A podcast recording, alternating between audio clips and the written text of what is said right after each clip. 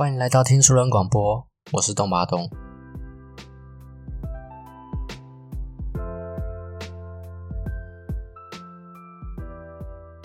生活上无时无刻都有东西在吸引我们的注意力。本来规划今天要好好读书，结果连续剧开播了；本来规划要运动，结果朋友邀我逛夜市；本来规划要录新节目，但手机滑着滑着就晚上了。其实我们常常在面临两种选择，一种叫短期利益抉择，一种叫长期利益抉择。一般人都会偏向短期利益的抉择，比如睡觉、滑手机、看电视，这些能立刻取得好处的抉择。相反的，读书、运动、存钱这些需要长期累积才能看见效果的抉择，往往都是最后才去做的。为什么？因为在人类诞生的历史中，我们基本上都是物质匮乏的状态，代表我们没有办法为将来去做打算，必须时时的保证自己在当下可以吃到食物，不会饿死。如果今天看到一只野猪，就必须想办法捕捉，让自己的下一餐有着落。我们不可能过一段时间再来抓它，所以这种活在当下、不考虑未来的想法，早就在我们的基因里了。但现在我们生活在物质相对充裕的社会，其实是可以牺牲短期利益，投资长期利益，让未来达到比短期利益好几倍的回报。千万不要小看长期利益的价值。假设我们每天只进步一趴，一年后你会进步三十七倍。相反的，每天退步一趴。一年后，你会弱化到零点零三，趋近于零的状态。如果你想要做测试的话，很简单，拿一把尺画一个十字，然后画一条一度的线跟负一度的线，无限拉长，你就会知道习惯带来的结果。因此，造就成功的一直是日常习惯，而不是一件事或一个决定。那我们该如何拒绝诱惑，培养好习惯？第一个重点，改变我们想要的东西。什么意思？假设我们把改变行为分为三个层次，你可以想象是洋葱的三层皮，最外层的叫结果，像是减肥、读书、早起；而中间那层叫过程，像是去健身房运动、去图书馆读书、早一点睡觉；然后最外层的是身份认同，像是你的信念、世界观、想法等等。这三个层次它没有分好坏，重点在方向。很多人在改变习惯的时候，都把重点放在最外层，也就是结果。现在，请换一种方式，把重点放在最内层，也就是身份认同。举例来说，想象两个拒绝香烟的人，当有人递上香烟的时候，第一个人说：“不用了，谢谢，我正在戒烟。”这种人就是把结果当成第一顺位的人，听起来很正常，但他心里还是认为自己是一个吸烟者。只是试着在戒烟。第二个人拒绝的时候说：“不用了，谢谢，我不抽烟。”差别很小，却传达了身份认同的转变。他已经不把自己视为吸烟者了。所以说，觉得自己想要成为那样的人是一回事，觉得自己就是这样的人又是一回事。无论你现在的身份认同是谁，你之所以如此相信，就是因为你有证据。如果你每天都上教堂，持续二十年，你就能证明自己是一个虔诚的人。假如你冒着雨去健身房，你就可以证明自己是一个投入健身的人。假如你每天都花几个小时读书，就可以证明自己是用功好学的人。有越多证据支持某个信念，你越会深信不疑，越有动力去维持相关的习惯。追根究底，习惯的精髓不是拥有，而是成为。第二个培养好习惯的重点是改变习惯的方式，什么意思？其实平常我们养成习惯的方式太过抽象了，例如每天背单字，那要在哪里背？什么时间地点？背多久？等等。而且这样日复一日也会越来越无聊。现在我们分解养成习惯的方式，并加入一些心理学的技巧，让养成习惯变得轻松简单。建立习惯的过程分为四个步骤，分别叫提示、渴望、回应以及奖赏。这四个步骤会形成一个回路。这四个步骤只要缺一个，行为就不会变成习惯。首先，什么叫提示？提示就是让你的习惯显而易见。波士顿麻省总医院的医生安妮·桑代克，他打算在不跟数千名医院员工和访客讲话的情况下，改善他们的饮食习惯。第一步，原本餐厅柜台旁的冰箱里面只有汽水，于是研究人员就在每部冰箱里放瓶装水。另外，他们还在各个食物区也放上瓶装水。接下来三个月，医院里的汽水销售量下降十一趴，瓶装水的销量上升二十五趴。整个过程都没有人对那里的用餐者说过一句话。所以，如果想要让习惯成为生活的一大部分，就让提示成为环境的一大部分。当我走进厨房的时候，看见饼干，就会抓几片来吃，就像我当初没有吃饼干的欲望。如果办公室总是摆着甜点，就很容易三不五时拿一个起来嗑。所以，习惯改变取决于你所在的空间以及眼前的提示。如果你想养成读书的习惯，就把书放在床头、电脑桌；如果你想养成练吉他的习惯，就把吉他放在客厅正中央；如果你想养成喝水的习惯，就把水分别放在家里常待的地方，让习惯随处可见。而让习惯成为生活的一部分，还有一个方法，叫做习惯堆叠。它运用了心理学的技巧，叫做狄德罗效应。当取得一样新物品时，往往会带来连锁的消费反应。比如，当买了一件洋装时，就会发现鞋子跟耳环不搭，于是又买了鞋子跟耳环；买了一张沙发，就开始挑剔客厅的摆设，于是又买了茶桌和柜子。而我们常常也根据自己刚做完的事来决定接下来要做什么，比如去浴室就会顺便洗手、擦手，把脏毛巾放进洗衣篮等等。每个行为都会牵动下一个行为，所以我们可以把要养成的习惯用习惯堆叠的方式设计出来。比如，当你想静心，你就在每天早上把咖啡倒入咖啡杯里后，顺便静心一分钟。当你想运动，你就在脱下上班的鞋子后，顺便换上运动服。这样对习惯堆叠有概念了吗？再来，我们把先前讲的让习惯成为生活的一部分。与习惯堆叠结合在一起。例如，我自己要养成喝水的习惯，我就在书桌和电脑桌放上瓶装水。每当我看完书的一个章节，或是打完资料的一个段落，我就喝一口水。要养成运动的习惯，就在地上放一个瑜伽垫。看完书或滑手机前，先做伏地挺身。可以自己设计环境和习惯堆叠，没有一定的方式。习惯四步骤二：渴望。渴望简单来说，就是让习惯变得有吸引力。当我们设计好习惯环境后，再让习惯变得更有吸引力，就能更有效地培养好习惯。那怎样才能让习惯变得有吸引力？答案就是多巴胺的分泌多寡。多巴胺是一种能产生愉悦的神经物质。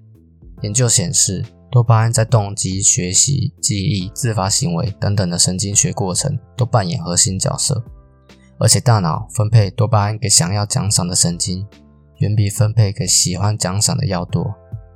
举例来说，赌博上瘾者的多巴胺最大值出现在下注之前，而不是赢钱之后；毒品上瘾者的多巴胺最大值出现在看见那些粉末时，而不是吸食之后。可见，一开始激励我们采取行动的是对奖赏的预期。此时就轮到被称为“诱惑捆绑”的策略登场了。国外的一名电机系学生拜恩，他很喜欢看影集，但他明白自己必须运动。于是，拜恩运用了自己的专长，改造了健身自行车，把它连上笔电和电视，让影集只在自行车被踩到一定程度时才能播放。只要踩踏的速度慢下来，他正在看的影集就会暂停，直到他重新加速踩踏。拜恩就是利用诱惑捆绑，让习惯变得比较有吸引力。诱惑捆绑就是把想要做的事跟必须做的事绑在一起。以拜恩举例，他把看影集，也就是想做的事，跟踩自行车，也就是必须做的事绑在一起。诱惑捆绑源自于心理学普世原则的运用。普世原则认为，较高可能性的行为会强化较低可能性的行为。换句话说，就算你不是真的想要处理那件事，但你可以在过程中做某件你真正想做的事，你就会训练自己去做。